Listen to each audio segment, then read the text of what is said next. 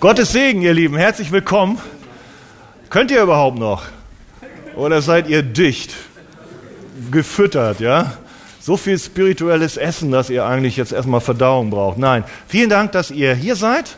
Mein Name ist Frank Huck, ich bin einer der Pastoren vom Gemeinde- und Missionswerk Arche hier in Hamburg und unter anderem auch ja, so ein bisschen zuständig für den Bereich Außenmission.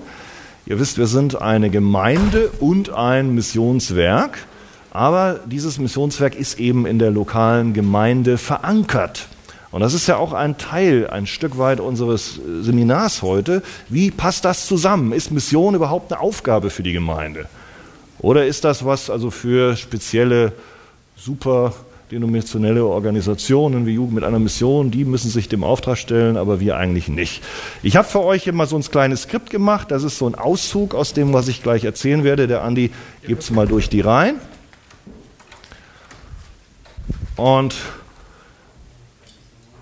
obwohl wir jetzt noch ein paar Gäste erwarten, die es nicht ganz geschafft haben, um zwei würde ich doch gerne beginnen und mit einem Gebet. Vater, wir loben und preisen dich, dass es heute auch um dich geht. Herr, es geht in der ganzen Konferenz um dich und deinem Sohn Jesus. Und das ist der Grund, warum wir auch anderen Menschen ja überhaupt weitersagen wollen, wer du bist, weil wir dich erlebt haben. Danke, Vater, dass du deinen Sohn Jesus gesandt hast und dass er der Kern ist, unsere Hoffnung, unseres Glaubens, nicht nur für diese Weltzeit, sondern auch darüber hinaus. Vater, hilf uns, hilf mir, Herr, dass wir nicht irgendwelche Gedanken teilen, die wir uns selber gemacht haben. Nein, dass wir in dein Wort schauen, dass wir dir heute Ehre geben und dass wir heute miteinander betrachten, wozu du uns beauftragt hast, als persönliche Christen, aber auch als Gemeinde. In Jesu Namen. Amen. Ja, ich denke, wenn ihr die Gemeinde Arche so ein bisschen kennt, da wisst ihr, für uns ist die Bibel ziemlich wichtig. Das heißt, all das, was wir tun wollen, wollen wir reflektieren anhand des Wortes Gottes. Und das gilt natürlich auch für das Thema heute, Gemeinde und Mission. Das heißt, Gemeinde und Mission muss etwas sein, was wir auch in der Bibel finden. Und wenn wir das da finden, sollte es dann auch so umgesetzt werden, wie es auch entsprechend nach der Bibel uns ja von Gott gesagt wird, vorgegeben ist. Okay, ihr habt das jetzt, ne? Alles klar. Und da wissen wir, und ihr könnt das ja auch in eurem Konzept sehen, ist natürlich ganz zentral das, was Jesus gesagt hat, bevor er in den Himmel aufgefahren ist. Und da ist das der Missionsbefehl. Und den lesen wir einmal gemeinsam. Das ist Matthäus 28, 18. Ihr könnt das auch gerne im, im Skript nachschauen. Jesus trat hinzu und sprach zu ihnen, mir ist gegeben alle Gewalt im Himmel und auf Erden. Darum geht hin und mache zu Jüngern alle Völker. Taufet sie auf den Namen des Vaters und des Sohnes und des Heiligen Geistes und lehret sie halten alles, was ich euch befohlen habe. Und siehe, ich bin bei euch alle Tage bis an das Ende der Weltzeit.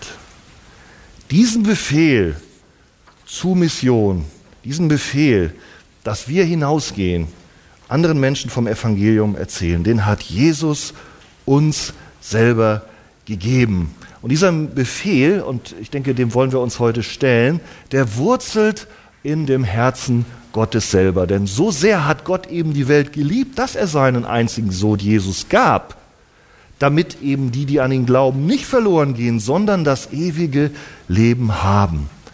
Unser Gott, und ihr habt das alle erlebt, denke ich, die ihr hier seid, der heilige Gott im Himmel hat einen Weg für uns Sünder bereitet in seinem Sohn Jesus Christus, damit wir, die wir durch unsere Sünde getrennt sind vom Vater, Vergebung erfahren und wieder Gemeinschaft haben können mit dem lebendigen Gott.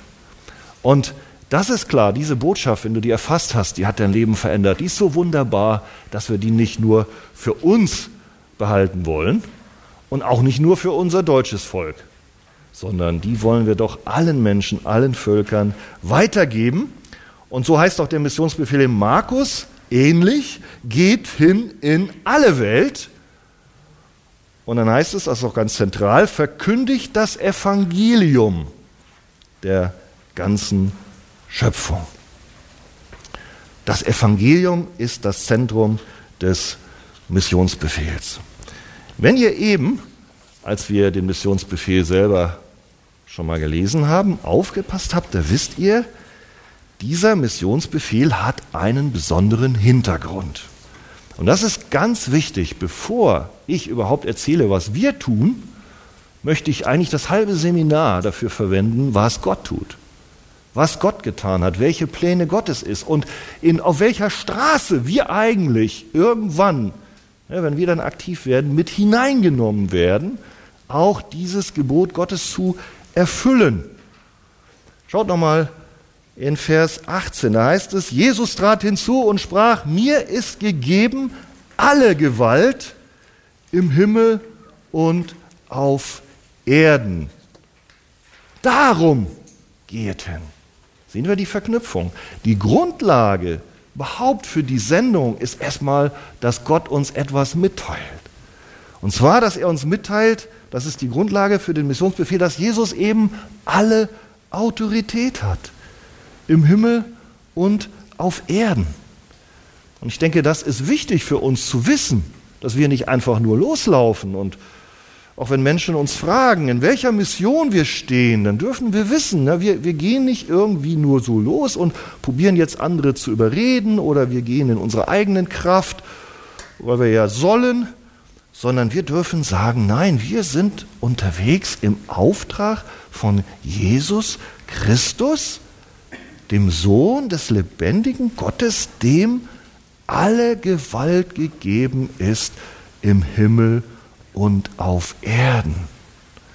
Und das ist so wichtig zu wissen, so trostreich. Wir haben eben eine Menge gehört, auch über den Teufel, was er alles tut, was er alles macht, wie er schnaubt, wie er wütet. Und wenn wir wissen, äh, das ist ja auch mit Verfolgung verbunden, wenn wir jetzt auch anderen Menschen von Jesus erzählen, hier vielleicht nur mit Verleumdung, aber woanders mit massiver Bedrohung, dann müssen wir einfach eine feste Grundlage haben, dann müssen wir einfach eine, eine Basis haben, die uns die Angst nimmt. Und diese Basis ist der lebendige Gott selbst und dass er alle Autorität hat. Es gibt so viele schöne Bibelstellen, die das sagen. Da heißt es Psalm 33, 9, wenn Gott spricht, wer kennt die Bibelstelle? Setzt ihr mal fort. Wenn Gott spricht, was ist dann? Dann könnte es vielleicht so kommen. So geschieht es. Wenn Gott gebietet, vielleicht wird es dann existieren? Nein, so steht es da. Jesaja sagt, er ist ein Botschafter. Ich verkündige von Anfang bis Ende, von der Vorzeit her, was noch nicht geschehen ist, spricht er im, im Namen Gottes.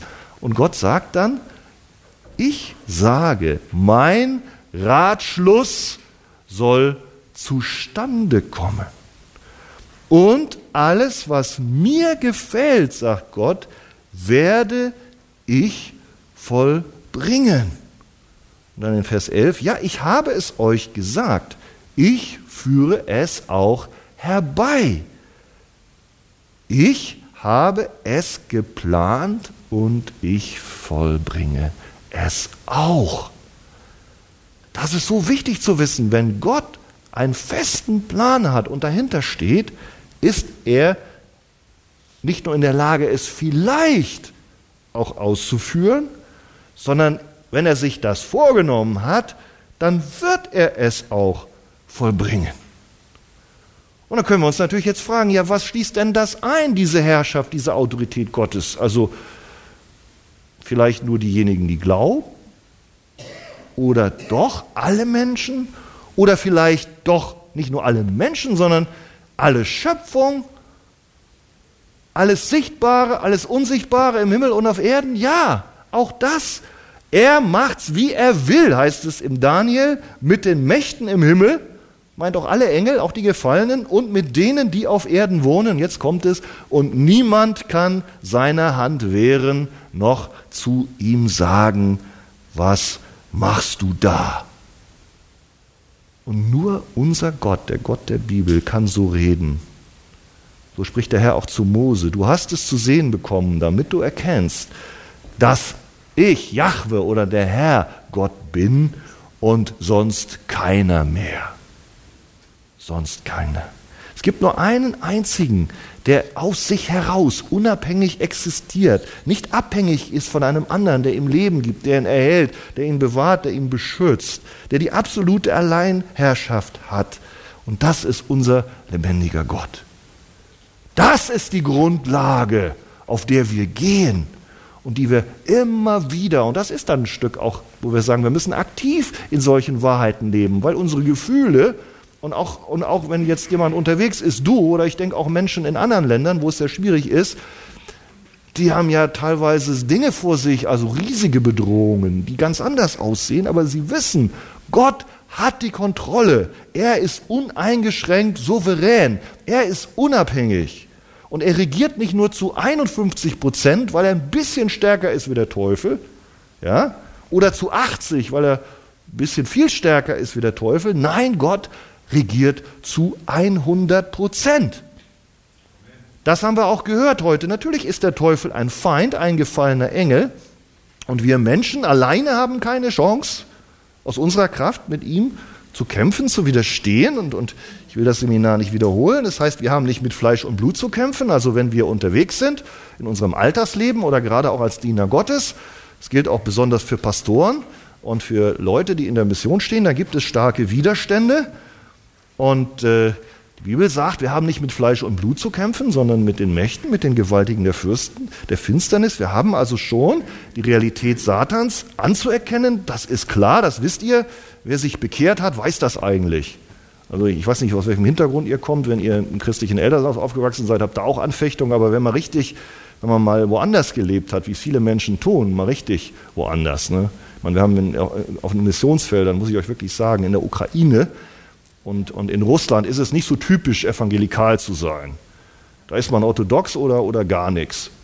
Diejenigen, die dann wirklich sich bekehren von außen, gut, es gibt auch einige traditionelle Gemeinden, die kommen wirklich aus der Drogenszene, aus dem Alkoholismus, sind tätowiert bis von oben bis unten. Und die wissen natürlich, dass es, dass es den Teufel gibt der die Menschen geknechtet hat, versklavt hat. Wir sehen das schon, er ist der Lügner von Anfang an, der Mörder von Anfang an. Das ist die Realität. Er hat den Menschen verführt. Wir haben es heute Morgen schon ein bisschen gehört, angefangen mit Adam und Eva. Sollte Gott gesagt haben, so fängt er an, er ist eben der Lügner. Er zieht Gott in Zweifel, die Güte Gottes in Zweifel, unser Vertrauen in Zweifel. Und dann sagt er, nein, keineswegs wirst du sterben, wenn du das anders machst, wie Gott gesagt wird, sondern du wirst erst anfangen zu leben. Du wirst genauso sein wie Gott. Du wirst selber entscheiden, was gut und böse ist. So ist der Teufel. Er zieht den Menschen ab aus der Abhängigkeit von Gott, dass er sagt, du wirst sein wie Gott. Das ist das Grundproblem der heutigen Menschheit. Menschen wollen selber Gott sein, sie wollen sich nicht mehr unterordnen den Geboten Gottes, sie wollen selber neu definieren, was gut und böse ist. Und diese, diese, diese sagen wir mal, Stimmung, dieser Zeitgeist, der ist heute genauso aktuell wie damals, also zur Zeit des Mose. Ich kann euch gar nicht sagen, wie viele tausend Jahre das her ist.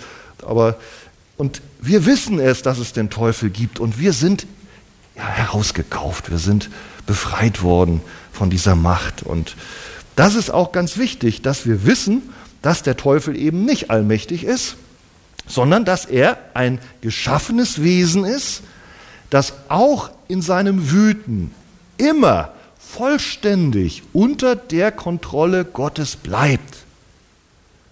Wir verstehen es manchmal nicht, warum Gott manchmal Dinge zulässt, wie zum Beispiel den Holocaust. Denken wir, ja, ist das jetzt außer Kontrolle geraten? Oder wo Menschen ihr Leben verlieren aus bestimmten Dingen, vielleicht sogar als Märtyrer. Aber es ist dennoch so, dass der Teufel äh, nicht Gott ist, sondern wir in der Vorsehung Gottes Dinge nicht verstehen und erst vom Ende her oft einordnen können.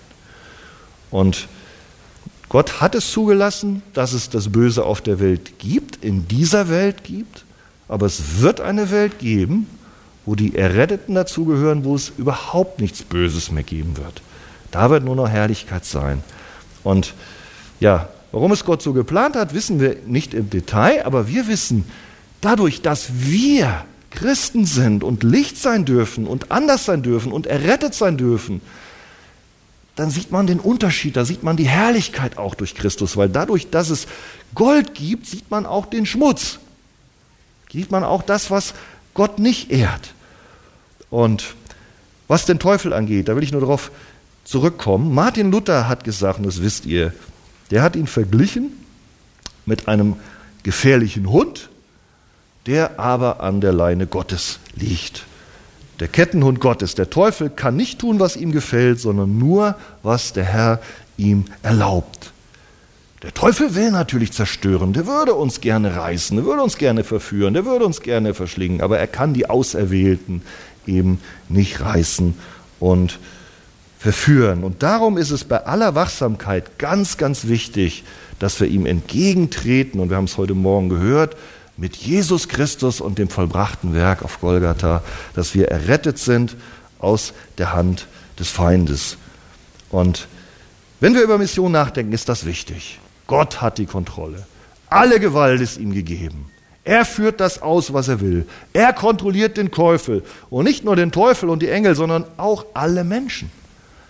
Auch die nicht an Christus gläubigen Menschen. Das finden wir in der Bibel, das ist ganz wichtig. Des Königs Herz ist in der Hand des Herrn wie Wasserbäche. In dem Fall nicht nur den gläubigen König, sondern alle. Alle Herrscher. Und dann heißt es weiter, er lenkt es, wohin er will. Sprüche 1921, in, in eines Mannes Herzen sind viele Pläne, aber doch kommt zustande der Ratschluss des Herrn. Des Menschenherz erdenkt sich seinen Weg, aber der Herr allein lenkt seinen Schritt. Das meint nicht, dass der Mensch nicht an bestimmt aus seiner Sicht heraus Entscheidungen trifft. Aber was es sagt, dass Gott in der Lage ist, seinen Heilsplan so zu führen, dass er dafür sorgt, dass auch zum Beispiel ein König, wenn er zerstören will, wenn er eigentlich jemanden umbringen will, einen Christen, plötzlich innerlich durch irgendwelche Umstände es nicht tut, weil er das Herz des Königs lenkt wie Wasserbäche. Und wann Gott das tut, wissen wir nicht. Es gibt Menschen, die aufgrund ihres Glaubens tatsächlich auch bis zum Tod auch damit bezahlt haben. Diese Autorität ist nicht nur beim Vater im Himmel, sondern er hat sie seinem Sohn Jesus übergeben, der uns ja den Missionsbefehl gibt. Das ist ganz wichtig. Jesus gibt uns den Missionsbefehl und vorher sagt er, hört mal, ich habe alle Gewalt. Mir ist gegeben alle Autorität und darum das heißt, wir müssen das verstehen, das ist unsere Grundlage. Das ist im Grunde unser Auto, auf dem wir überhaupt, mit dem wir überhaupt fahren. Wenn du damit gar nicht fährst, dann, dann, dann läufst du irgendwie los, schon, schon also letztlich, ja, als ob der einer das Bein gebrochen hat. Und dann, dann sagt man so, jetzt lauf los. Ne? Also wenn man das nicht im Hintergrund hat, dass Jesus alle Autorität gegeben ist im Himmel und auf Erden. Und ich denke, wir wissen das. Es gibt verschiedene Bibelstellen. Lukas 8, 25 heißt es, der den Winden gebietet, die Wasser sind ihm gehorsam, dem Jesus. Johannes 17,1, da sagt der Sohn selber, verherrliche deinen Sohn, gleich wie du ihm Vollmacht gegeben hast über alle Menschen. Jesus Christus ist gegeben alle Gewalt, auch über die Herzen der Menschen. Glauben wir das? Ja? Könnt ihr Amen sagen? Das ist doch wunderbar. Von daher können wir sagen, ist dieser Plan Gottes, dass Menschen, alle Menschen oder alle Völker das Evangelium hören werden, garantiert ist.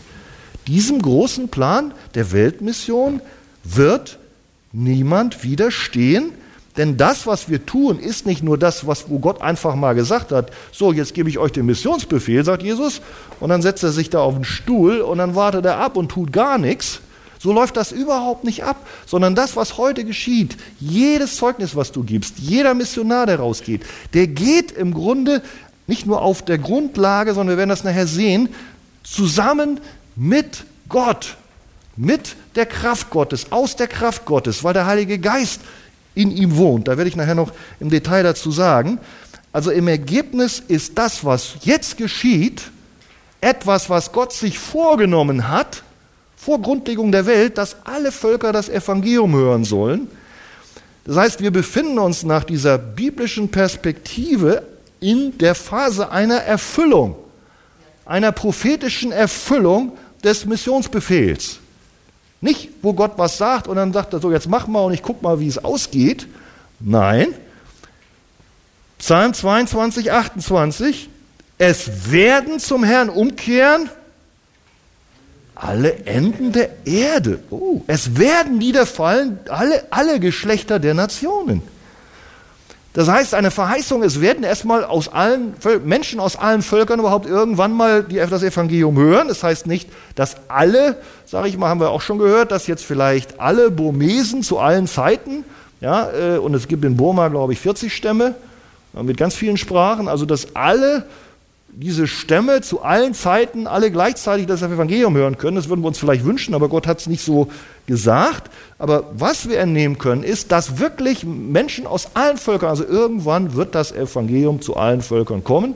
Und das, da meine ich auch alle Stämme damit, da meine ich auch die Kurden damit, obwohl die keinen eigenen Staat haben, wollen nicht Politik machen, aber, aber Völker meint Stämme. Völker meint nicht, also wer ein Staatswesen hat. Und dann heißt es doch tatsächlich, dass sich auch diese aus den Völkern Menschen bekehren werden. Alle Nationen, die du gemacht hast, werden kommen und vor dir anbeten, Herr, und deinen Namen verherrlichen. Psalm 86, 9. Ja, was ist das denn? Ist das, glauben wir das oder ist das nur ein Spruch? Alle Nationen, die du gemacht hast, werden kommen.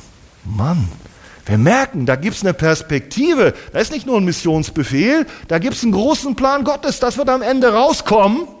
Erfolg. Weltmission, garantiert. Hier ist der Befehl, da wird es passieren. Und jetzt sind wir auf der Straße, ja, dazwischen. Okay? Habt ihr verstanden? Noch haben noch nicht alle Völker das Evangelium gehört, noch nicht alle Menschen. Also ist das noch nicht, ist doch noch aktuell. Und wir sind dabei. Und Jesus sagt selber, Matthäus 24, und es wird gepredigt werden, dieses Evangelium vom Reich der ganzen Welt zum Zeugnis für alle Völker und dann wird das Ende kommen. Also Jesus bestätigt das, was ich euch vorher gesagt habe, das war alles Altes Testament und Jesus greift es auf in den Endzeitreden und bestätigt das. Und er sagt, es wird. Jesus sagt, es wird, nicht vielleicht. Und Gott hat ja auch gesagt vorher, es wird. Also da können wir davon ausgehen, dass auch überall es dann gepredigt werden wird. Also die Missionsgeschichte und wir sind ja nur ein kleiner Teil in diesem Plan der Weltmission Gottes, die zu einer ganz bestimmten Zeit leben, jetzt im 21. Jahrhundert. Gut, die meisten haben auch schon im, 20, im, im, im ja, die haben auch schon im 20. Jahrhundert gelebt. Ich denke, oder sind, einige sind vielleicht auch unter 17. Ne? Haben wir welche? Alle sind älter als 17, also alle haben schon im 20., 21. Jahrhundert, das ist so unsere Zeit. Aber diese Missionsgeschichte war ja schon weit, weit vor uns. Und wir dürfen einfach wissen, und ihr zeigt dadurch, dass ihr hier seid, dass ihr, dass ihr es ernst nimmt, was Jesus sagt. Das verläuft nicht nach dem sogenannten Spiel der freien Kräfte, sondern auch die Missionsgeschichte wird gelenkt und geleitet von dem, dem alle Gewalt im Himmel und auf Erden gegeben ist. Und das ist der Vater im Himmel, der es seinem Sohn Jesus übertragen hat. Jetzt denkt ihr vielleicht, Mensch, jetzt erzählt er, das wird ja alles kommen, aber, aber das ist ja komisch, dann habe ich ja keinerlei Verantwortung. Also wenn Gott das alles tut, dann brauche ich ja gar nichts tun. Ja? Also ich denke, wenn ihr die Arche ein bisschen kennt, wisst ihr, dass das so nicht richtig ist. Dass wir beide Seiten in der Bibel finden, aber wir dürfen nicht davon ausgehen, dass wenn wir etwas tun, es nicht gleichzeitig diese Ebene der Souveränität Gottes gibt, wo Gott nicht etwas Wunderbares plant, sondern das gehört zusammen, das spielt hinein. Und ich kann das jetzt nicht im Detail sagen. Wir sehen in der Bibel zum Teil auch Bibelstellen, also zum Beispiel 5. Mose 29, 28. Die habe ich euch nicht abgedruckt. Da heißt es, was verborgen ist, ist des Herrn, unseres Gottes. Was aber offenbar ist, das gilt uns und seinen Kindern ewiglich, dass wir tun sollen alle Worte dieses Gesetzes. Das bedeutet, es gibt einen geoffenbarten Willen Gottes, den wir in der Heiligen Schrift finden. Das sind die Gebote und Befehle an alle Menschen und wir wissen, dass das auch teilweise gebrochen wird und wir haben es auch vernachlässigt. Und dann finden wir andere Dinge, wo Gott wirklich sagt, ich, ich werde es vollbringen in einem festen Ratschluss. Das ist auch der Wille Gottes. Und den können wir manchmal erkennen. Und manchmal ist er auch verborgen, aber wir wissen, das ist nicht ein Wille, den irgendwie ein Mensch verhindern kann oder brechen kann, sondern das wird Gott durchführen. Und in geheimnisvoller Weise wird die ganze Weltgeschichte nachher sich so verhalten, ohne dass Gott schuld ist, ja, da kommen alle Handlungen der Menschen rein, die bleiben verantwortlich für ihre Taten, die guten und die bösen. Und dennoch wird Gott diese ewigen Ratschlüsse umsetzen und dazu gehört auch die Sammlung und Vollendung der Gemeinde.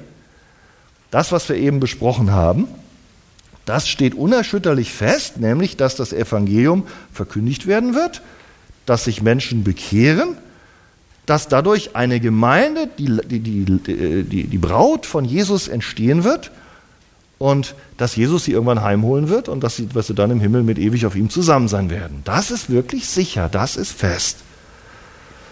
Und die Schlussfolgerung aus diesen Wahrheiten, die ich gerade erläutert habe, ist eben nicht, dass wir sagen, okay, warte nun ab, der Herr wird schon alles machen. Auch nicht, na gut, ihr sollt jetzt mal losmarschieren. Es geht darum, dass ihr die Sache rettet, damit also Gottes Ratschluss überhaupt erfüllt wird. Alleine packt er das nicht. Also entdeckt euer Potenzial in euch und dann geht los und versucht das ja zu schaffen und versagt bloß nicht, weil dann ist Gott enttäuscht und ja, vielleicht klappt das dann auch nicht, dass dann viel weniger nachher im Himmel sind, als eigentlich Gott will und das so in seinem Ratschluss hast. Nein, das bedeutet der Missionsauftrag nicht, sondern er heißt, wir dürfen gehen, aber im Aufblick und Glauben auf Gott. Mir ist gegeben alle Gewalt, darum geht hin. Wir dürfen gehen, tatsächlich aber abhängig von seiner Kraft, im Glauben und Vertrauen auf seine Weltherrschaft, seine Autorität, das ist unsere Ermutigung, das ist unser Anreiz, das ist unsere Basis, das ist unsere biblische Grundlage und Motivation. Jesus sagt nicht, ohne euch kann ich nichts tun. Wie sagt er? Ohne mich könnt ihr nichts tun. Ja? Das heißt, wir tun was auf der Grundlage dieser wunderbaren Verheißungen Gottes. Also wir müssen nicht gehen, als ob wir verzweifelt diese Sache retten müssen. Nein, wir dienen Gott und Gott vergleicht uns ja unter anderem auch mal mit einer Armee, kann man sagen, als Streiter Gottes. Aber der General hat den Sieg schon garantiert. Das dürfen wir wissen. Und das entschärft, das, das, das äh, sage ich mal, wenn ich wirklich weiß, und das, es kennt ja auch immer wieder die gleichen Themen, äh, bin ich auch tatsächlich errettet oder gehe ich, noch, gehe ich noch verloren? Das Thema hatten wir von Wolfgang Wegert gehabt, ihr habt das so gehört. Ich kann doch ganz anders damit umgehen, wenn ich weiß, ich habe einen starken Gott, der mich bewahrt. Ich weiß tatsächlich, dass ich im Himmel ankomme und nicht, wenn ich irgendwann mal abdrehe oder schwach werde, dass ich dann plötzlich doch, doch irgendwie. Da siehst du, das Ding dreht ab. Aber Gott nicht. Ja? Dass ich es dann doch nicht schaffe.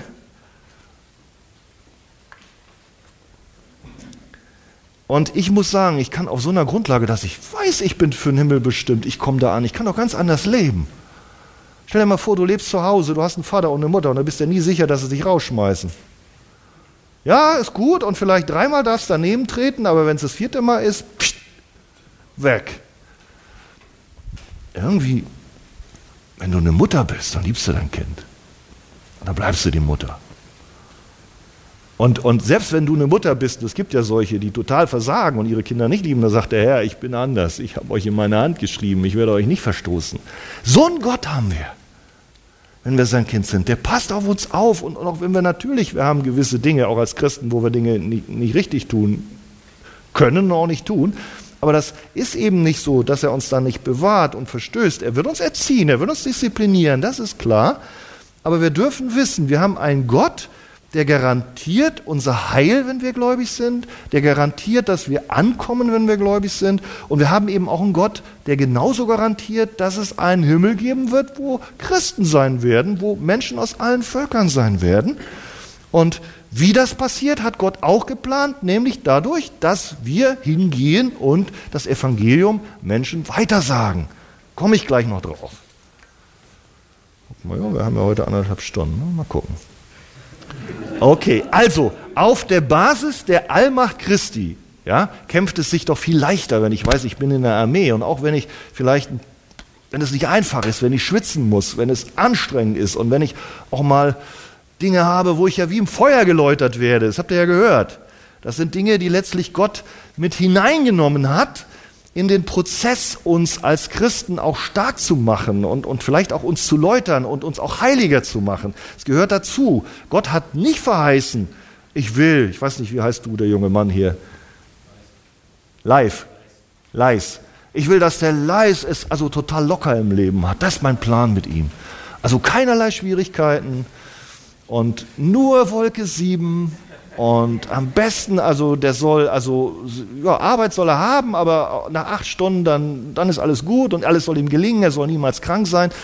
Solche Dinge, wo Menschen teilweise das denken, ja, das ist der Segen Gottes, viel Geld, immer gesund. Also Paulus war ganz anders äh, drauf, der hat das Reich Gottes im Herzen gehabt, das ging ihm an. Und, und, und das Ziel, sagt er, wir müssen in Jesu Bild verwandelt werden. Und, und das sind teilweise Sachen, wo Paulus sagt, ich habe Hunger gehabt, ich hatte Überfluss, ich habe dies gehabt oder ich habe es nicht gehabt. Aber er war immer, immer hat er sein Herz auf Jesus ausgerichtet. Die äußeren Umstände waren nicht sein Ziel. Und Jesus sagt, dass mein Reich ist nicht von dieser Welt. Und darum hat Gott auch einen Plan mit uns, wo es manchmal auch auf dieser Welt schwierig ist, nicht nach unserem Wunsch läuft, weil Gott eben höhere Dinge hat.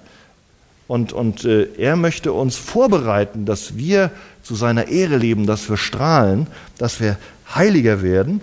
Und insofern ist das auch eine gute Sache, wenn wir uns unserem Gott anvertrauen, wenn wir auf der Basis der Allmacht Jesu Christi leben, wenn wir aber auch wissen, selbst wenn wir in diesem Weg stehen, ja, dass wir wissen, wir gehen und, und Gott ist in Kontrolle, dass es auch Schwierigkeiten geben kann. Nicht, dass wir denken, ja, wir erleben doch Niederlagen, also das kann doch nicht sein mit der Souveränität Gottes. Jetzt erzählst du mir aber Quatsch.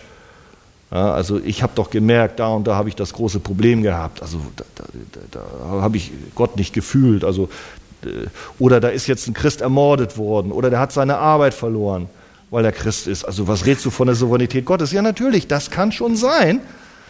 Äh, dass es menschlich nach einer Niederlage aussieht.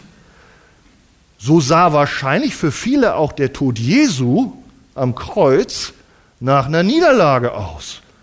Und die Jünger waren ja auch völlig gefrustet. Die haben selber gedacht, jetzt ist alles aus. Das war eine große Niederlage. Und da sind sie wieder hingegangen fischen. Eigentlich waren sie Menschenfischer und sind wieder zu ihrem alten Job gelaufen, weil sie das nicht verstanden hatten. Und so ist es auch mit Dingen in unserem Leben. Für uns sieht es aus unverständlich. Für uns sieht es vielleicht aus Niederlage. Für uns sieht es aus, Gott war nicht da. Für uns sieht es aus, Gott hat keine Kontrolle. Aber genauso wie eigentlich dieser Tod Jesu am Kreuz wum, eigentlich der absolute Sieg war, ja, in der Gesamtschau des Planes Gottes, der Ewigkeit, war das keine Niederlage. Das war ganz wichtig, ganz richtig. So geht Gott auch mit uns um, dass wir in der Gesamtperspektive, auch in schweren Lebensumständen, die du jetzt hast, an die Allgewalt Christi glauben kannst. An die Souveränität Gottes. Du brauchst keine Angst haben. Ja, okay. Deswegen dürfen wir auch das Evangelium Jesu Christi verkündigen. Und das gilt auch, wenn wir anderen Menschen von Jesus weitersagen und sehen, Mensch, da ist ja kaum jemand, der vielleicht sich dafür interessiert. Ist es so, dass Gott zu seinem Ziele kommt? Paulus war auch schon mal verzweifelt. Das ist zwar selten in der Bibel, aber es kam mal vor. Und wenn ihr mal in Apostelgeschichte 18 schaut, da war wirklich so eine Phase. Und dann musste der Herr ihn ermutigen. Da spricht er zu ihm in Vers 9, fürchte dich nicht, sondern rede und schweige nicht. Denn ich bin mit dir und niemand soll sich unterstehen, dir zu schaden. Denn ich habe ein großes Volk in dieser Stadt. Und dann blieb Paulus noch ein Jahr und sechs Monate dort und lehrte unter ihnen das Wort Gottes. Also hier hat Gott doch tatsächlich den Paulus in seinen Bemühungen, und ihr wisst, Paulus war jemand, der dieses Evangelium weitersagte, der ein Missionar war, der müde geworden war durch die Not, durch die Prügel, durch die Anfechtungen, die er da immer wieder hatte. Der musste ja immer abhauen, der ist ja auch gesteinigt worden, dann musste er unter Lebensgefahr dann auch die Stadt manchmal verlassen und dann irgendwann war er wohl so niedergeschlagen, dass Gott ihm gesagt hat, hör mal zu, du siehst vielleicht nichts momentan, aber jetzt hör mal zu, ich habe ein großes Volk in dieser Stadt. Hä? Was ist das denn? Gott sagt, ich habe einen Plan. Gott sagt, ich habe einen Plan mit der Weltmission. Gott sagt, ich habe einen Plan, dass Menschen aus allen Völkern gerettet werden. Gott sagt, ich habe einen Plan, dass Menschen sich bekehren. Auch in dieser Stadt. Paulus, ich habe ein großes Volk in dieser Stadt. Der konnte das auch gar nicht sehen. Da sehen wir wieder diese Ebene dieser Souveränität Gottes wo manche sagen, ja Mensch, da, da brauche ich ja nicht mehr verkündigen oder kriegen das nicht zusammen mit dem Dienst der Verkündigung. Hier benutzt gerade Gott das als Ermutigung für seinen frustrierten Diener weiterzumachen, zu verkündigen und zu predigen, weil er sagt, du, ich hab dir doch gesagt, ich hab doch ein Ziel und ich hab doch auch hier, wenn du predigst, du wirst Frucht sehen. Und hier hat er immer ganz konkret gesagt, und da wird auch was passieren in dieser Stadt. Und so dürfen wir es auch wissen. Es ist so, dass Gott Menschen vorbereitet hat. Und wir verstehen es nicht, aber es gibt überall Menschen. Wenn die das Evangelium hören, die werden sich auch anders reagieren, die werden sich auch bekehren. Und deswegen dürfen wir einfach entspannt, ja, entspannt ruhen. Wenn Gott es uns sagt, ich zum Beispiel, wenn ich unterwegs bin, dann es ist in der Ukraine, ihr wisst vielleicht, wir haben also Missionen in der Ukraine, in Russland, in Argentinien, in Brasilien, in verschiedenen Teilen Afrikas. Dann gehen wir teilweise hin und manche Menschen haben Jesus schon gesehen aber, oder gehört, manche noch gar nicht.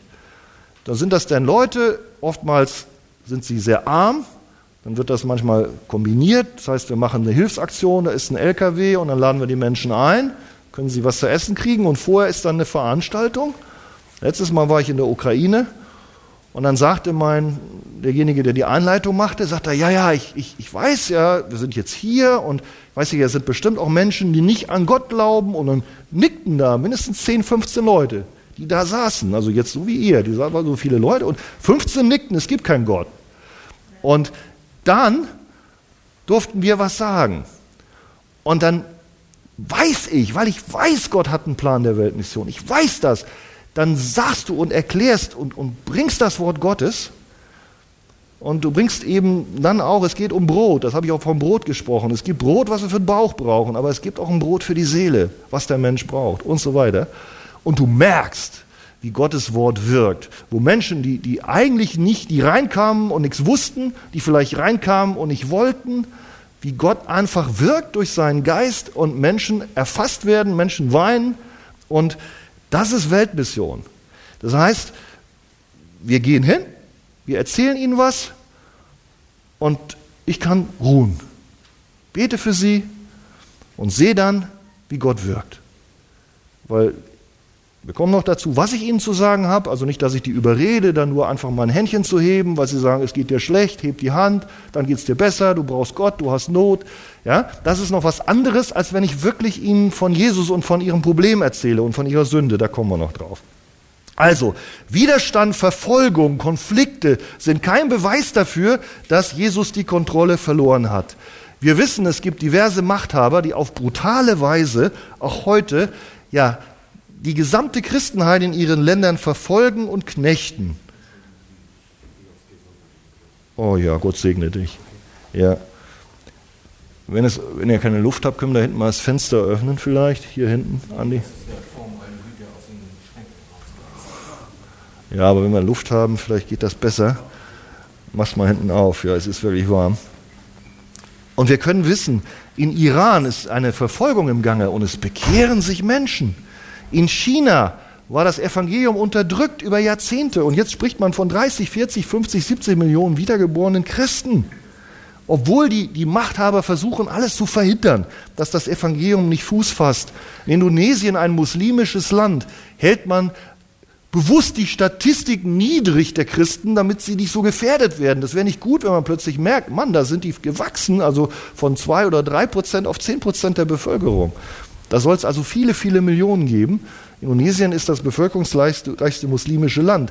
Natürlich haben die Druck, natürlich haben die Verfolgung, aber, aber Gott wirkt. Und wir dürfen wissen, nichts auch von diesen Nöten geschieht ohne Gottes Erlaubnis und Kontrolle. Erlösung, Rechtfertigung, Heiligung, das sind Bestandteile Gottes in der jetzigen Weltzeit. Es gibt Nöte, es gibt Schwierigkeiten, gibt noch Tränen.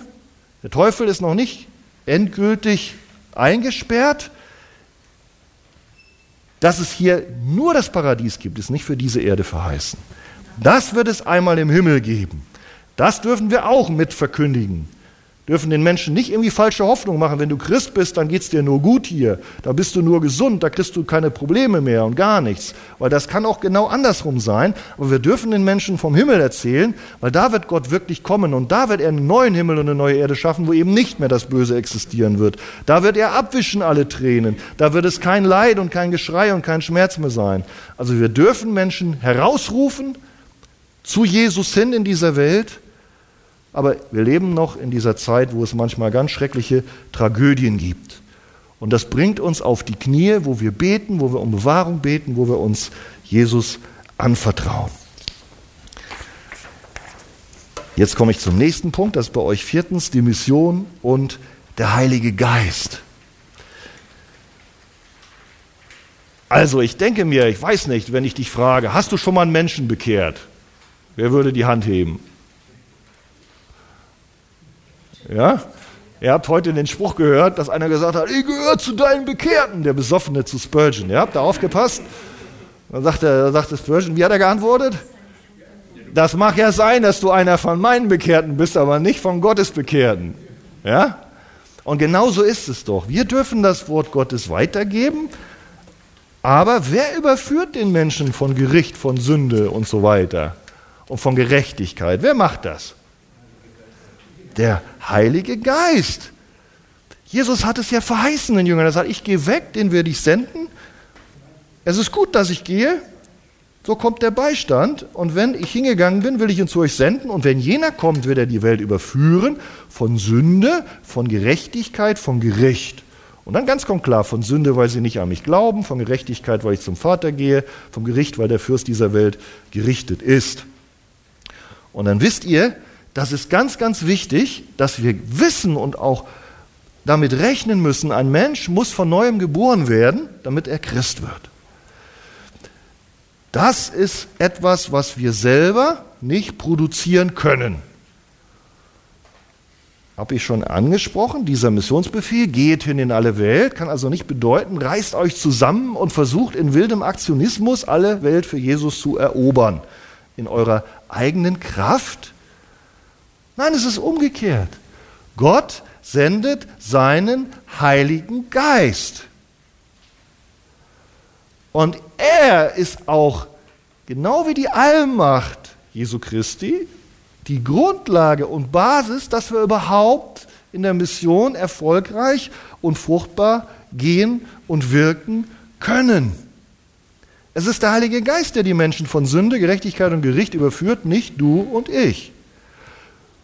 Wir können auch mit anderen Worten sagen, Gott der Vater und Gott der Sohn sandten Gott den Heiligen Geist als Missionar. Und den kann niemand stoppen, denn sein Wirken ist wie der Wind, der dahin geht und weht, wo er will. Das ist auch etwas, wo ich euch eben schon ein bisschen angedeutet habe. Ich kann ja im Ruhen auf die Allmacht Gottes, auf den Plan Gottes und auch das aktive Wirken des Heiligen Geistes. Das ist meine Grundlage. Ja? Also ich gebe das Wort Gottes weiter und ich weiß, da gibt es einen Plan Gottes, da gibt es die Allmacht Gottes und da gibt es den Heiligen Geist. Und er macht nicht bitte, bitte von meinem alten, fleischlichen, unerretteten Willen. Also willst du dich jetzt bekehren oder entscheiden, du? Ja, also wie Wolfgang das gesagt hat, wie hat er das gesagt mit der Natur? Welche Natur? Also willst du Wolf jetzt, willst du Wolf jetzt irgendwie Salat fressen? Bitte, bitte, bitte. Er krault mich. Ja, der Heilige Geist. So glaube ich nicht. sondern der Heilige Geist, das kann man sich gar nicht vorstellen, der wirkt mit Macht, der wirkt mit Kraft, der wirkt überführend, wie es in deinem Leben vielleicht auch mal war und irgendwann hast du kapituliert vor einem Stärkeren, vor Gott. Du hast erkannt, ich bin ein Sünder, das stimmt, es gibt die Bibel, es ist die Wahrheit, Gott lebt. Und, und ich kann nur von meinem Leben sprechen, ich habe äh, irgendwann das erkannt. Ich habe früher, ich bin in der kirchlich, traditionellen Kirche aufgewachsen, habe immer gedacht, ich bin Christ, alles ist okay. Als ich mich mit dem Wort Gottes befasst habe, habe ich ja gemerkt, ja eigentlich bin ich ja gar nicht okay. Ich habe ein Gottesbild, das war ziemlich falsch. Ne? Ich habe hab gesagt, ja, ich, ich, will das nicht wiederholen, aber ich gedacht, ja, im Grunde habe ich Gott benutzt. Ich habe mich nicht richtig bekehrt oder eingeordnet. Und dann hat Gott mich überführt und so kann ich sagen, dass der Heilige Geist so stark gewirkt hat, dass ich natürlich dann in der Kapitulation mich ihm, mich ihm hingegeben habe, aber es war Gott selber, der mich überführt hat. Und so dürfen wir auch wissen, wir als Kinder Gottes haben den Heiligen Geist. Wisst ihr das? Wer hat den Heiligen Geist nicht? ja? Ihr wisst, ohne den Heiligen Geist sind wir keine Kinder Gottes. So viele aus dem Fleisch geboren ist es Fleisch, aber wenn wir glauben, dann hat Gott uns den Heiligen Geist gegeben. Wir sind aus dem Geist geboren und in der Apostelgeschichte heißt es doch, Jesus sagt, ihr werdet Kraft empfangen, wenn der Heilige Geist auf euch gekommen ist. Und Römer 5,5 heißt es, die Liebe Gottes ist in eure Herzen ausgegossen durch den Heiligen Geist. Das heißt, auch hier wieder, haben wir heute Morgen eh nicht gehört, wenn wir nur in unseren Gefühlen leben, dann merken wir es nicht immer. Da kommt der Teufel und sagt, haha, so, so, so, oder, oder wir spüren es nicht und, und diesen Eindruck haben wir. Da werden wir mit Dingen konfrontiert, die aber nicht den biblischen Wahrheiten entsprechen. Und genauso wie wir aufmerksam sein dürfen und eigentlich in dem Leben, auf diesen Grundlagen leben dürfen, was Gott sagt, was Gott sagt, nicht nur, was wir gerade momentan fühlen, ist was anderes.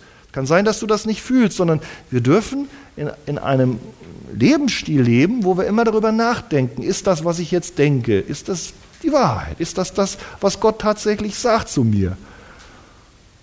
Ja, vielleicht fühlst du dich irgendwann nicht mehr als Christ. Du hast versagt und, und, und das Gefühl sagt, ich bin verloren oder ich, jetzt hat Gott mich verlassen. Ist das dann wahr? Nein, das ist nicht wahr, weil Gott dich niemals verlassen wird. Du sagst, ich fühle mich schwach. Es mag menschlich so sein, aber in der Bibel hat Gott versprochen, du bist mein Kind. Ich werde dich stärken und ich habe dir meinen Heiligen Geist gegeben. Jedem Christen. Und diese Kraft, die du brauchst, die hast du nicht in dir, aber ich habe dir den Heiligen Geist gegeben. Ihr werdet Kraft empfangen und ihr werdet meine Zeugen sein. Darum geht es im Missionsbefehl. Wir dürfen bezeugen, was Jesus getan hat. Und das tun wir nicht nur aus uns, aus unserem Willen, das tun wir aus, auch nicht nur, weil er es befiehlt, nein, er gibt mit dem Befehl auch das Wollen und Vollbringen, nämlich die Kraft seines Heiligen Geistes. Wir alle haben den Heiligen Geist bekommen. Wir haben eine neue Identität als Christen. Paulus sagt es, ich lebe, doch nun nicht ich, sondern Christus lebt in mir. Das ist ganz wichtig. Der Missionsbefehl ist nicht nur ein toter, steht uns jetzt nicht in toten Buchstaben einfach nur gegenüber. Und wir müssen jetzt mit Ach und Krach uns zwingen, sondern wie das schon verheißen ist im Alten Testament, da kennt ihr vielleicht die Stellen im Jeremia 31 oder Hesekiel 36, da sagt Gott, ich will euch nicht nur Gebote geben, sondern ich will meinen Geist und mein Gesetz in euer Herz pflanzen. Im Grunde, wie gesagt, diese Dinge in euer Herz, in eure Natur legen. Das ist etwas völlig anderes, als wenn man ja von außen nur Befehle kriegt und innerlich damit nicht klarkommt, sondern Gott sagt, nein, ich helfe euch, ich gebe euch ein Gebot und passt mal auf, jetzt gebe ich euch den Heiligen Geist in euer Herz, sodass ihr das erstmal tun wollt und auch die Kraft, dass ihr es tun könnt. Weiß nicht, wer was zu schreiben habt, ich lese die Bibelstellen nicht, ihr könnt euch die zu Hause mal durchlesen. Da gibt es verschiedenste Stellen, wo immer wieder klar ist, dass der Heilige Geist in uns wirkt. Vielleicht lese ich eine. Eine lese ich, das ist Hebräer 13, Vers 20 und 21. Ich bin bei fünftens. Der Gott des Friedens aber rüste euch völlig aus zu jedem guten Werk, damit ihr seinen Willen tut. Das bedeutet, seinen Willen tun, also das, was er gebietet. Und wir haben ja hier den Missionsbefehl, das ist also auch ein Gebot. Aber wie geht das? Indem er in euch das wirkt, was vor ihm wohlgefällig ist durch Jesus Christus. Hebräer 13, 20, 21. Er gibt ein Gebot und dann sagt er, und tu das, aber so, indem er, also Jesus durch den Heiligen Geist in euch es so wirkt, was vor ihm wohlgefällig ist. Die gleichen, gleiche Argumentation ist Kolosser 1, 29 und 1. Korinther 15, Vers 10. Auch die Jünger selber waren aus sich heraus nicht die großen, sage ich mal, starken, gebildeten Männer.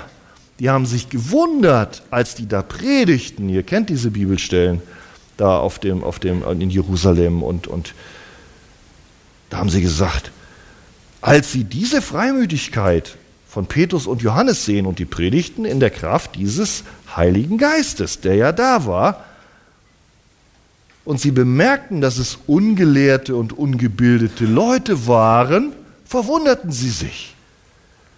Die Kraft zum Predigen und Zeugnis zur Erfüllung des Missionsbefehls, sie kam nicht aus ihnen selber. Sie waren ungelehrt und ungebildet, aber jetzt heißt es weiter, sie erkannten, dass sie mit Jesus Christus gewesen waren.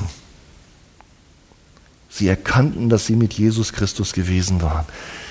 Diese, diese Kraft, dieses, dieses Etwas, was die Menschen letztlich ansprach, was sie aufmerksam machte, das kam nicht aus ihnen heraus, das kam aus der Gemeinschaft mit Jesus, das kam aus dem Zeugnis des Heiligen Geistes, der sich mit dem gepredigten Wort verband. Und das ist etwas, was auch für uns ganz wichtig ist, dass wir wissen, wir dürfen in aller Schwachheit mit dem Heiligen Geist, wie auch diese Jünger, die ja einfache Fischer waren, dieses Wort Gottes weiter sagen. Vielleicht wirst du es deinem Kind sagen. Vielleicht wirst du es deinem Nachbarn sagen. Vielleicht wirst du es im Hauskreis weiter sagen. Vielleicht wirst du es auch predigen in irgendeiner Form, du darfst wissen, du bist nicht alleine. Gott ist allmächtig. Gott hat den Heiligen Geist gegeben. Der Heilige Geist möchte das, was du sagst, zur Anwendung bringen in einem Menschen. Das ist letztlich nicht deine Verantwortung. Du kannst predigen und einmal bekehren sich Menschen und dann kannst du genau das Gleiche predigen und du wirst dafür totgeschlagen. Und du kannst dasselbe nochmal predigen. Gut, wenn du tot bist, kannst du es nicht mehr. Aber da, interessiert sich kein Mensch. Und alle sind desinteressiert und laufen weg. Wir sind dafür verantwortlich, in Treue dieses Evangelium weiterzusagen. Und das ist für Mission ganz wichtig. Ich komme, das ist der nächste Punkt. Was ist der Inhalt von Evangelisation? Da komme ich dann wirklich darauf, was wir predigen sollen. Jetzt habe ich nur über Gott geredet. Die halbe, die halbe Zeit ist auch schon rum. Also, wir dürfen wenn wir Mission tun, das Evangelium predigen. Das ist das Erste. Menschen müssen sich bekehren. Sie müssen durch Wiedergeburt, Glaube und Bekehrung, durch Buße Christen werden. Das ist das Erste, was wir ansprechen. Das Wort ist dir nahe, das Wort des Glaubens, das wir verkündigen, das Wort des Glaubens, Römer 8, nee, Römer 10, Vers, Vers 8, das Wort des Glaubens, das wir verkündigen, wenn du mit deinem Mund Jesus als den Herrn bekennst und in deinem Herzen glaubst, dass Jesus ihn aus den Toten auferweckt, so wirst du gerettet werden. Das ist die Kernbotschaft für Rettung. Mit dem Herzen wird geglaubt, um gerecht zu werden, mit dem Mund wird bekannt, um gerettet zu werden. Wie die Schrift spricht, jeder, der an ihn glaubt, wird nicht zu Schanden werden. Es ist kein Unterschied da. Und weiter, wie sollen sie den anrufen, an den sie nicht geglaubt haben? Wie sollen sie glauben, wenn sie nicht gehört haben? Wie sollen sie aber hören ohne einen Verkündiger, ohne einen Prediger, ohne einen, der es weitersagt? Und dann 17, damit kommt der Glaube, sprich die Bekehrung, die Errettung, woher? Aus der Verkündigung. Und die Verkündigung kommt aus Gottes Wort. Die Verkündigung kommt aus Gottes Wort. Und sie bringt Glauben hervor durch das Wirken des Heiligen Geistes. Also ist die Verkündigung des Wortes Gottes der Kern und Schlüssel, und zwar des biblischen Evangeliums für Evangelisation und für Mission. Das ist ganz wichtig, dass wir dies festhalten. Und dies gilt nicht nur für einen Pastor auf der Kanzel, dies gilt für uns alle. Wir sind alle Jünger Jesu. Und ich weiß nicht, ob ihr euch schon mal die Frage gestellt habt, gilt der Missionsbefehl auch für mich? als normalen Christen? Wer hat sich diese Frage schon mal gestellt? Und wie habt ihr die beantwortet? Mit Ja. Okay. Wisst ihr, warum ihr die mit Ja beantwortet habt?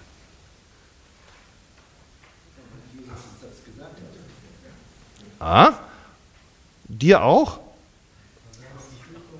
Hat er doch zu den zwölf Aposteln gesagt, oder nicht? Ah? Ja, ich meine, ihr habt ja recht.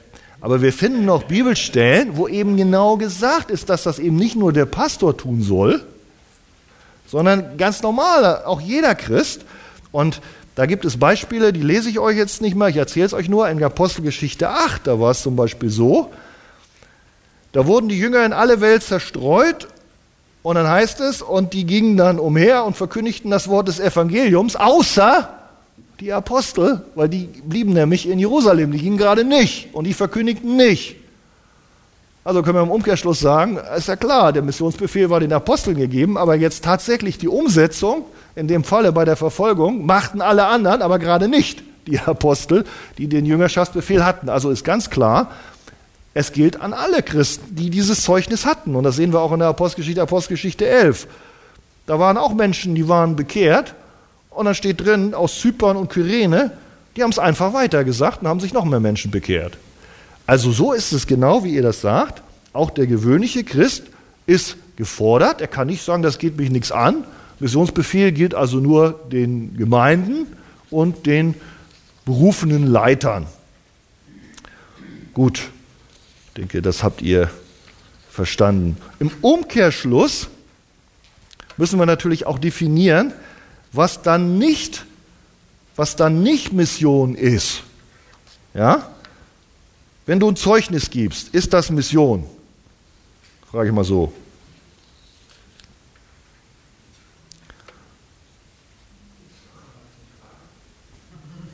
Ja, das ist eine gute Frage. Jetzt brauche ich eine Antwort.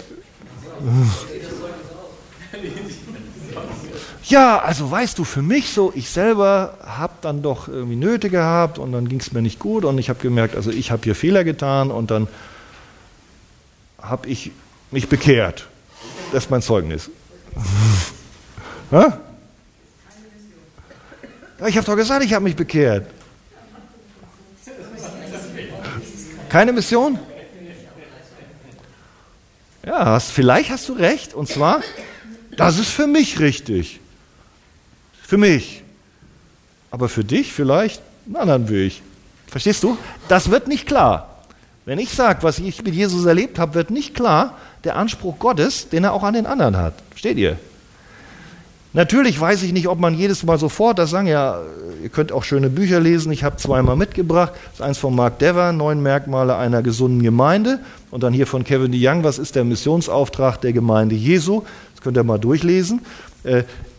Die erklären das natürlich und äh, teilweise sagen sie auch, also wart nicht zu lange, also sofort das Evangelium verkündigen. Du weißt ja nicht, und das stimmt ja auch, wie viel Möglichkeit der Einzelne da noch hat.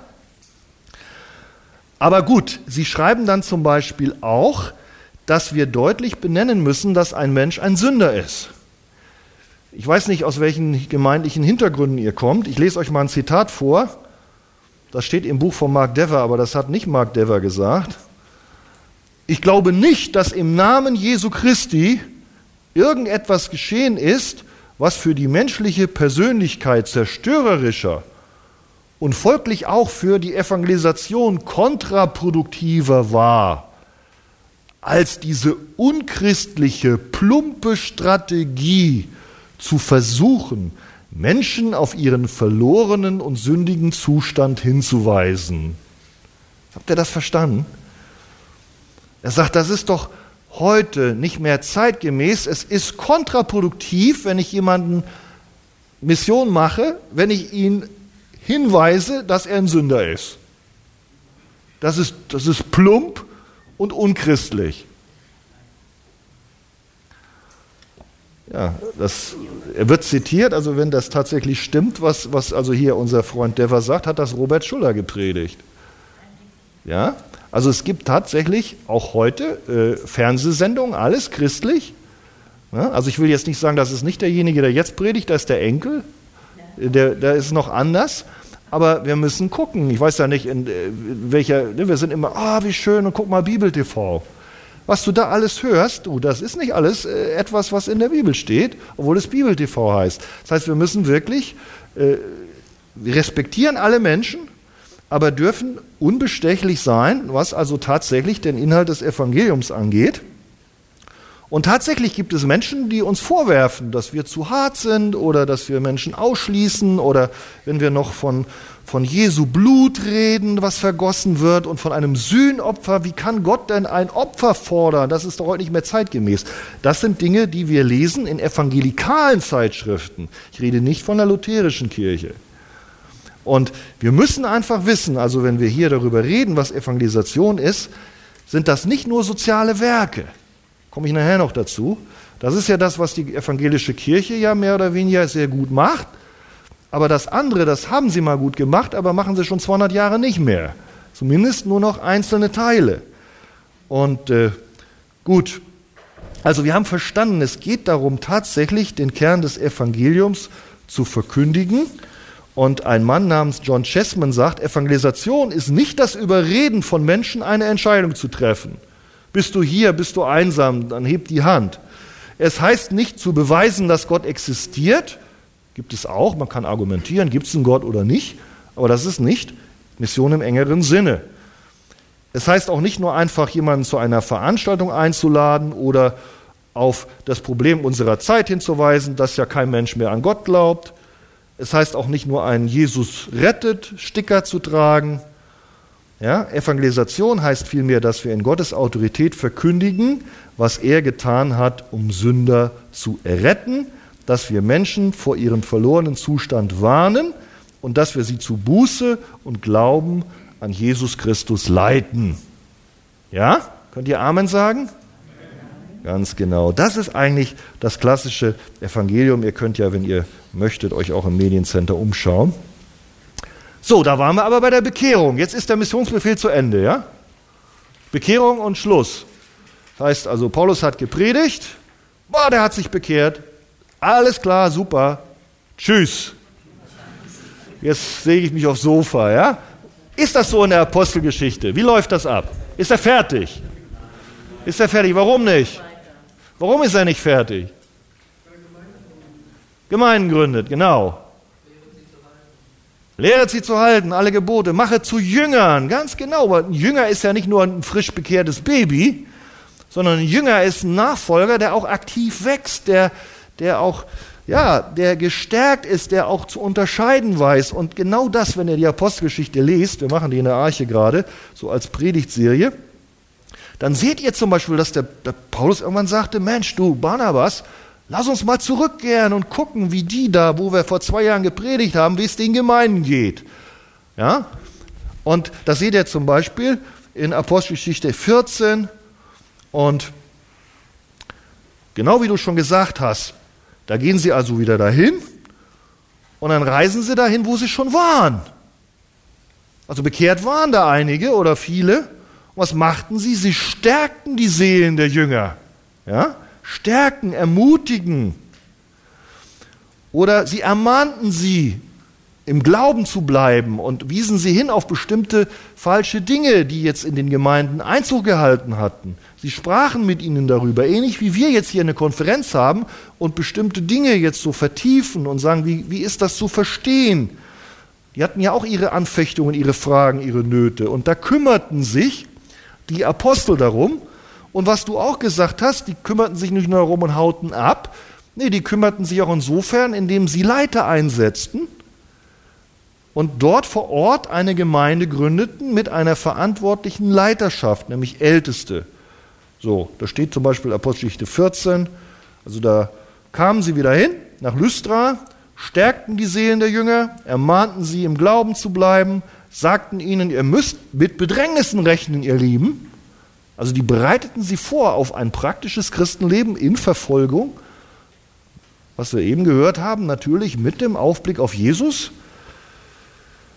Und nachdem sie ihnen in jeder Gemeinde Älteste bestimmt hatten, befahlen sie sie unter Gebet und Fasten dem Herrn an.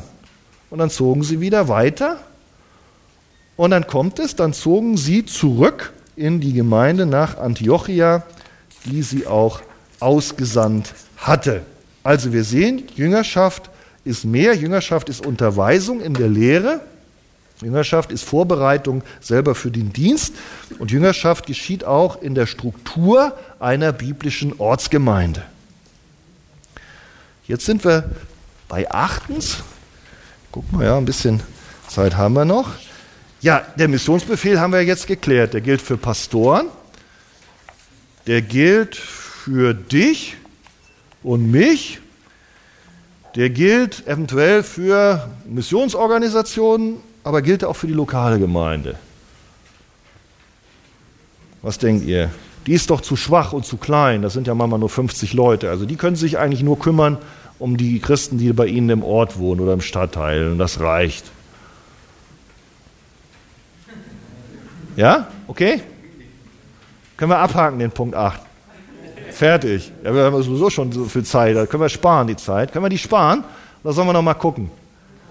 hat die Arche-Gemeinde Hamburg eine gewisse Einladung, ich will nicht sagen Verpflichtung für Mission. Außerhalb ihrer Stadt Hamburg. Ja? Wie kommt das denn? Kommt ihr denn darauf? Ha? Habt ihr das so euch überlegt? Ha? Ja, sag mal. Ja, aber gut, wenn ich jetzt äh, ja, versuchen würde, andere Argumente zu finden, sage ich, ja, das steht doch nicht für die Arche-Gemeinde. Und das heißt ja nicht, dass ich in andere, in eine andere Stadt gehen muss. Das soll ich nur meinem Gottlosen hier in der Stadt erzählen. Nein, aber du hast schon recht. Wir sollen natürlich Licht und Zeugnis und Salz sein in unserer Umgebung. Aber, und ich habe euch, eigentlich habe ich es euch schon verraten, bei dieser Gemeinde Antiochia, das war ja die aussendende Gemeinde von Paulus und Barnabas. Und wenn ihr das mal lest, da waren die hingekommen und arbeiteten da. Und da war richtig was los, da war richtig Erweckung, da war richtig Arbeit. Und dann waren die im Gebet zusammen. Und plötzlich im Gebet merkten sie, da rief Gott durch seinen Geist, also auch hier wieder der Heilige Geist, ist aktiv dabei, Gott selbst in der Mission, zwei von ihren besten Leuten raus. Und die haben sie dann bewusst gesegnet und ausgesandt, um nicht vor Ort, wo sie schon waren, sondern an anderen Stellen von Jesus zu predigen. Und das sehen wir immer wieder. Und das war die Gemeinde Antiochia. Und dann sind die, es gibt ja die ganzen Missionsreisen des Paulus, und dann war das wirklich so. Da ist sie also von der Gemeinde, der lokalen Gemeinde Antiochia, die haben nicht gefragt, pass mal auf, jetzt schicken wir erstmal drei Boote nach Jerusalem. Das ist ja die Hauptgemeinde. Und dann gucken wir mal, ob die Chefs meinen, wir könnten da irgendwie uns verantwortlich fühlen und mal einen aussenden da in unsere Nachbarstadt. Und wenn also der Bund zustimmt, ja, oder ich weiß nicht was, irgendeine große Organisation, dann, dann vielleicht denken wir mal drüber nach, dass wir auch mal in eine andere Stadt fahren. So war das nicht, sondern hier war eine ganz normale Gemeinde in einer Stadt, die hieß Antiochia. Die waren aktive Christen, die haben den Leuten in ihrem Ort gepredigt, die haben die unterwiesen, da war was los. Und dann haben die gedacht, andere Menschen müssen auch von Jesus hören, die nicht bei uns wohnen. Und so ist es. Und es war eine lokale Gemeinde. Und wir sehen, das muss ich ein bisschen kürzen, wie das da ablief. Also könnt das mal lesen, das Apostelgeschichte 13 und Apostelgeschichte 14 kommen sie wieder zurück. Also die werden ausgesandt. Und ich lese zwei Verse aus Apostelgeschichte 14. Nachdem die also da gepredigt hatten und den Dienst ausgeführt hatten, kamen die wieder zurück. Und dann segelten sie wieder nach Antiochia, also zu ihrer Heimatgemeinde, von wo aus sie der Gnade Gottes anbefohlen worden waren. Das ist Apostelgeschichte 14, 26. Als sie nun aber angekommen waren und die Gemeinde versammelt hatten, das sprich ihre aussendende Gemeinde, erzählten sie, wie viel Gott mit ihnen getan hatte und dass er den Heiden die Tür des Glaubens geöffnet hatte. Und beim nächsten Mal war es wieder so, als Paulus loszog, da gab es zwar einen kleinen Stress mit Barnabas, aber immerhin, die Gemeinde segnete ihn und dann zog er aus, zusammen mit Silas in dem Falle. Also wir sehen hier, die lokale Gemeinde übernahm Verantwortung für Mission, es ging hier in erster Linie um das Predigen des Evangeliums, das ist mein Fokus. Sie übernahmen auch Verantwortung im sozialen Bereich, also sie haben ja gesammelt für die Jerusalemer Gemeinde und ihr wisst das, das war auch ein Bereich, aber das Zentrum ist Predigen. Die schickten die Leute raus, die Leute kamen wieder zurück in die Gemeinde, sie berichteten, das heißt, sie legten Rechenschaft ab, aber die gesamte Gemeinde freute sich, hörte das, war mit eingebunden in diese Mission, betete dafür und ich bin mir sicher, gab auch Unterstützung, dass das geschehen konnte. Und das ist eine Einladung an dich und mich auch heute, egal zu welcher Gemeinde ihr gehört. Und ich weiß auch nicht, welche Verantwortung ihr habt. Vielleicht seid ihr normales Gemeindeglied, dann bist du nicht verantwortlich, dass dann die Gemeinde vielleicht Gelder gibt oder, oder jetzt zwei oder einen finanziert und aussendet. Aber dass Mission ein, auch ein Bestandteil deiner Verantwortung ist. Und wenn du nur dafür betest, und wenn du nur ein Herz dafür hast, und wenn du nur an den denkst, den du denkst, der jetzt in Afrika ist oder der in Brasilien ist, der seine Heimat verlassen hat, der seine Kultur verlassen hat, der sich vielleicht alleine fühlt. Wir haben jetzt als Arche ein Ehepaar, das sind in dem Falle Ukrainer, die haben wir jetzt nach Afrika geschickt. Das ist erstmal ein Schock. Wenn du da also keine Weißen um dich siehst, sondern nur Schwarze.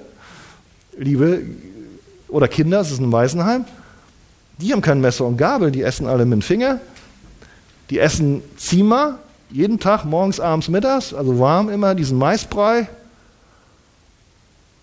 Ich rief ihn an und ich sage, und, und wie ist der mit Strom? Habt ihr Strom? Nee. Habt ihr gestern Strom gehabt? Nee, auch nicht. Sieben Tage, ein, ein Tag Strom pro Woche. Ich sage, ihr müsst doch was essen. Wie macht ihr denn das? Ja, wir haben uns einen Bunsenbrenner gekauft. Irgendwo im Camping. Ne? Und ich sage, unter einem Kinderheim, wie machen die das denn? Ja, ich sage, kochen die auf dem Feuer? Ja, ja, die Hausmütter kochen auf dem Feuer. Wasser gab es teilweise auch nicht. 40 Grad. Und das sind einfach Sachen, wo, wo Leute sich rufen lassen. Natürlich haben die eine Berufung vom Herrn, das ist so. Aber wir müssen wissen, als lokale Gemeinde, und wir fühlen uns als Arche verantwortlich und Ihr seid vielleicht Teil auch unserer Missionsfreunde, ich weiß das nicht, dann seid ihr ein Bestandteil auch dieses Dienstes. Aber das ist ganz wichtig, dass wir nicht nur an uns selber denken und uns in unserem Saft drehen. Das passt nicht nach der Liebe Jesu. Und natürlich fangen wir in unserem Ort an, wir fangen in unseren Familien an. Der Missionsbefehl heißt ja, geht hinaus in alle Welt. Und wo sollen wir anfangen? Wie hieß das? Jerusalem und dann Judäa, Judäa können wir sagen, das sind die eigenen Landsleute, das ist also die Region um uns rum, also so vergleichbar. Was war das nächste? Samaria, was ist das denn, Samaria? Ich sag mal, ii, das sind die ungeliebten Nachbarn, die also eigentlich mir nicht mögen, ja, weil sie anders sind als Kultur, weil sie eigentlich passen sie nicht. Die sollen Jesus kennenlernen, das ist überwunden. Ja, Judäa, Samaria und dann ja, und dann weiter. Also dann ist es die entfernten Enden der Erde. Genau, also wir wissen, und das ist ganz wichtig, wir sind auf einem guten Weg, wenn wir uns kümmern, ganz persönlich, um Mission in unserer Nachbarschaft, in unseren Familien, in der Gemeinde. Das kann organisiert sein als Gemeinde, aber du bist auch ganz persönlich gefragt. Und dass wir aber nicht nur den Blick haben für unseren eigenen Ort, sondern wir haben den Blick für unser Land. Und hier dieser liebe Pastor Andreas oder Pastor noch nicht, aber Pastor im, im Ausbildung, Andi von Hermann. Ich weiß nicht, die haben wir gar nicht vorgestellt. Das ist einer, der hier eine pastorale Ausbildung macht und aus Hannover kommt. Weil wir auch dort gesagt haben, Menschen haben mehr oder weniger die Arche gefragt, könnt ihr nicht dort auch eine Gemeinde machen? Das ist ein bisschen weit, wenn wir nach Hannover immer wieder kommen sollen zum Gottesdienst. Und der Andi ist schon länger ein Missionsfreund und er war bereit dazu und wir haben jetzt so eine Art Ausbildungsprojekt mit ihm wo wir dann auch schon eine Gemeindegründung dort haben. Also da haben wir ein praktisches Beispiel, wo diese Lokalgemeinde Verantwortung übernimmt, ich würde mal sagen, für Judäa. Ja, also für unsere eigene Region, für unser Land, für Norddeutschland. Ja, wir können vieles nicht parallel machen, also wir sind ja auch begrenzt. Wenn, wenn die Spenden sich verdoppeln, Halleluja, dann nehmen wir noch eine, aber das reicht ja. Und dann haben wir, wie gesagt, auch in Brasilien Missionar, in der Ukraine, die seht ihr alle, diese Leute mit den ganzen Kopfhörern da, vielleicht werden sie morgen nochmal vorgestellt. Das sind teilweise Pastoren aus Tochtergemeinden von dieser Gemeinde, weil wir diesen Missionsauftrag ernst genommen haben.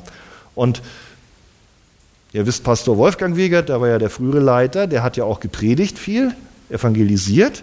Und da sind auch Menschen, haben sich bekehrt und dann haben wir im Anschluss die versammelt und dann haben wir auch da eine Gemeinde gestartet und haben dann auch genau wie es in der Bibel steht, geguckt, wer ist denn da derjenige, der könnte da die Leitung machen. Und das ist zum Beispiel der Michael. Da seht ihr immer einen, der hat ganz viele Haare hier, hier nicht mehr.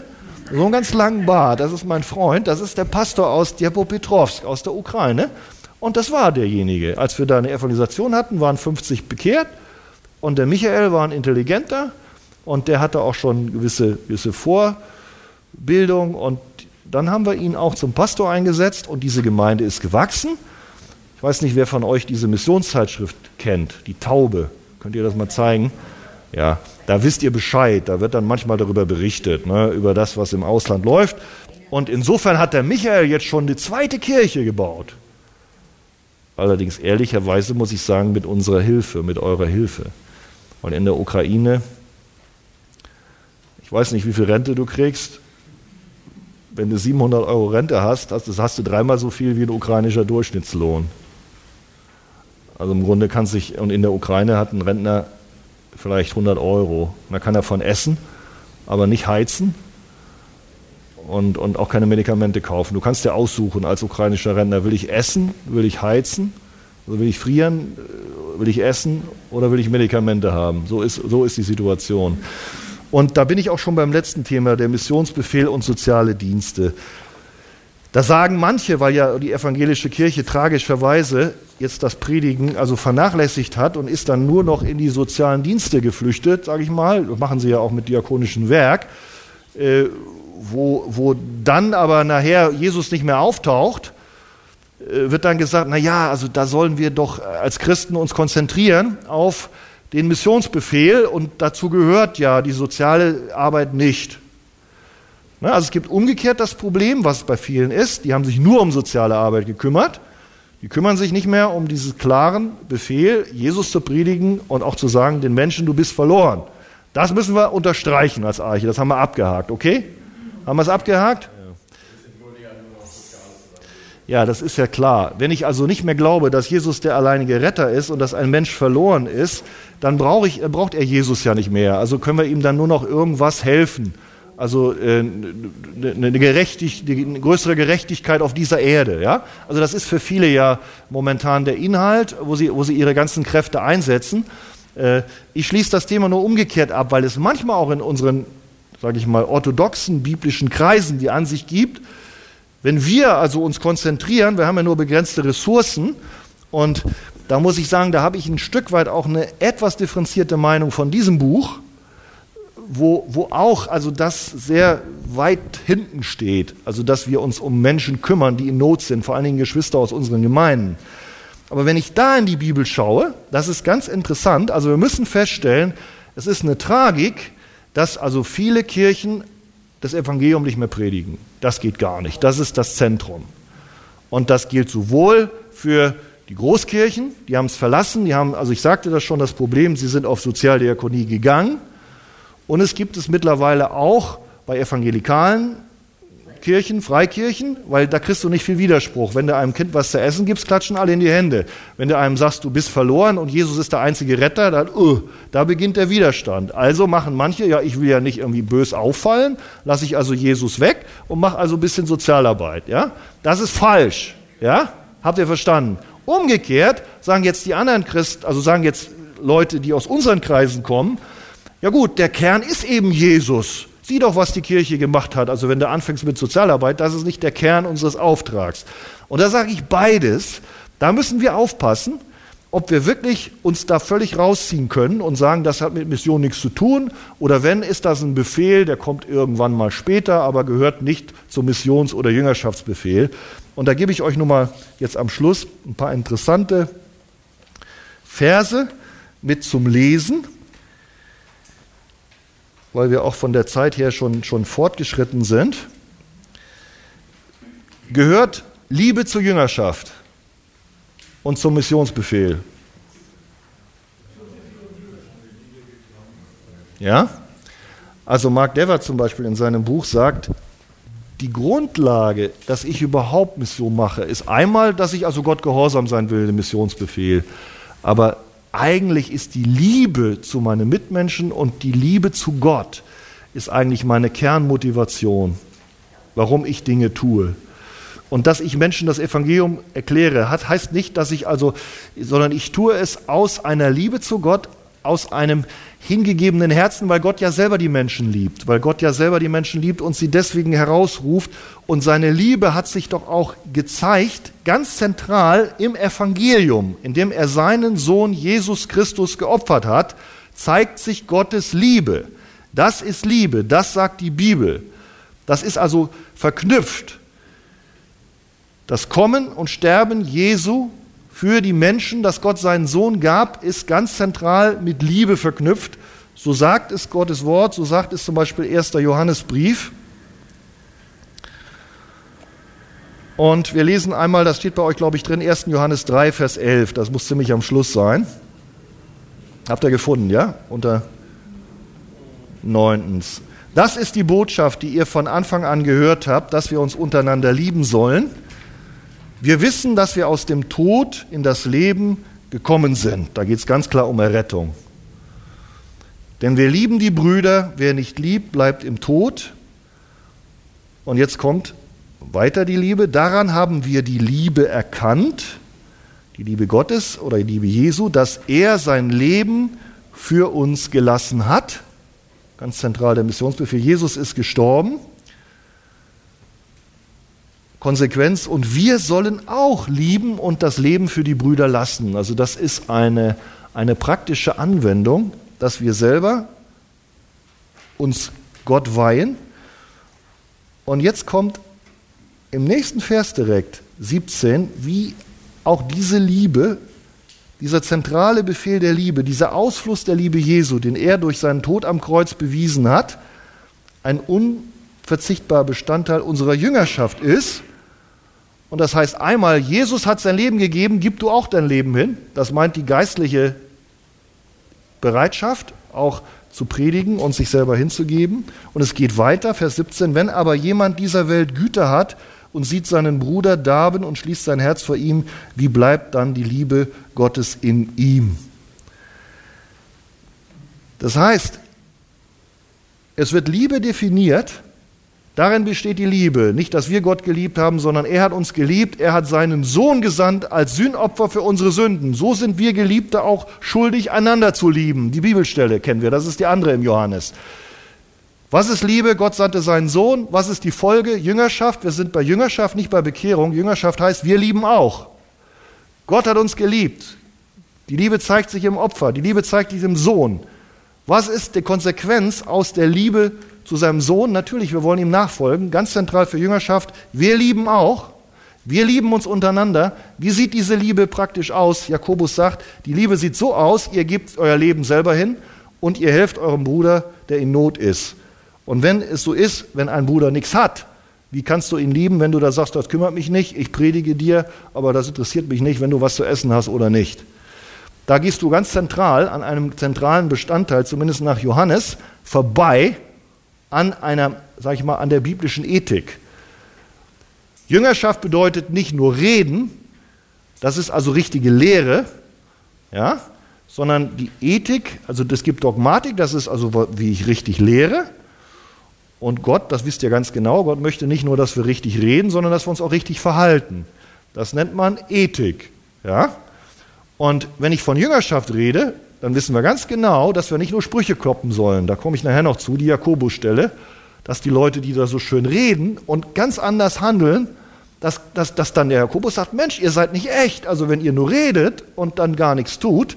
So, das heißt, Jüngerschaft, Mission bedeutet nicht nur, dass wir einem erklären, dass er richtig nacherzählen kann, wie man sich bekehrt, sondern Jüngerschaft heißt, dass ich ihn unterweise, auch so zu leben, wie es sich als Christ gehört. Und das gehört zum Missionsbefehl dazu. Lehret ihn halten, alles, was ich euch befohlen habe. Das heißt, da gehe ich also einmal bis zur Bekehrung und dann gehe ich weiter.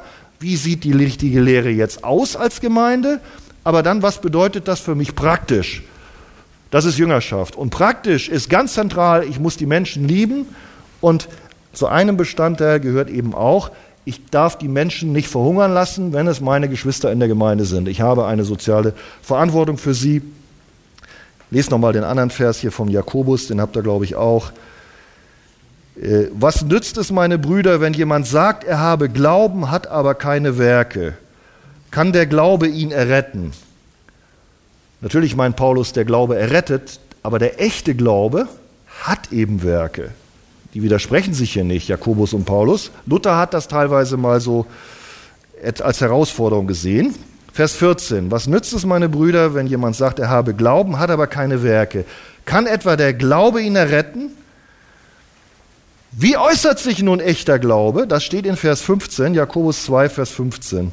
Wenn aber ein Bruder oder eine Schwester dürftig gekleidet ist und der täglichen Nahrung entbehrt, aber jemand unter euch spricht zu ihnen, geht hin in Frieden, wärmt euch und sättigt euch, ihr gebt ihnen aber nicht für den Leib das Notwendige, was nützt es? Und dann sagt er doch tatsächlich, so ist auch der Glaube tot, wenn er keine Werke hat ist er in sich selbst tot. Und da müssen wir sagen, ganz klar, wir reden hier vom Missionsbefehl, wir reden hier von Jüngerschaft, wir reden hier von Liebe. Und Jakobus fordert uns auf, diese praktische Seite nicht zu vergessen, die aus dem Glauben folgt und sagt, euer Glaube ist zumindest, naja, er sagt sogar tot. Ich sage mal, da fehlt was Entscheidendes, wenn wir meinen, wir müssen uns nicht um unsere Mitmenschen kümmern. Ich habe jetzt in einigen Sätzen euch erklärt, warum wir als Arche auch Hilfsgütertransporte in die Ukraine schicken.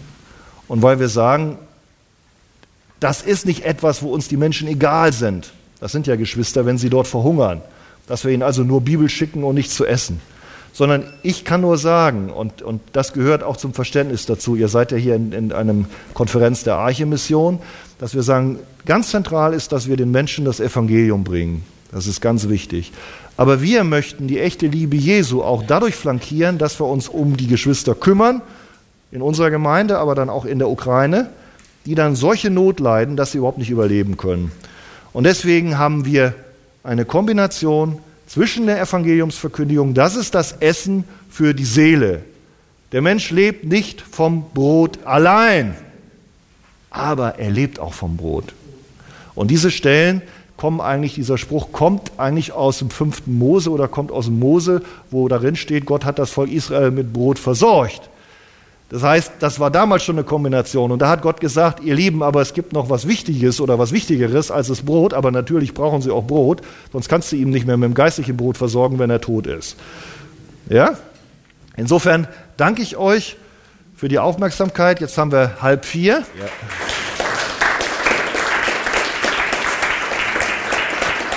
Nehmt liebe Grüße mit auch von der Arche-Gemeinde an eure Heimatgemeinden.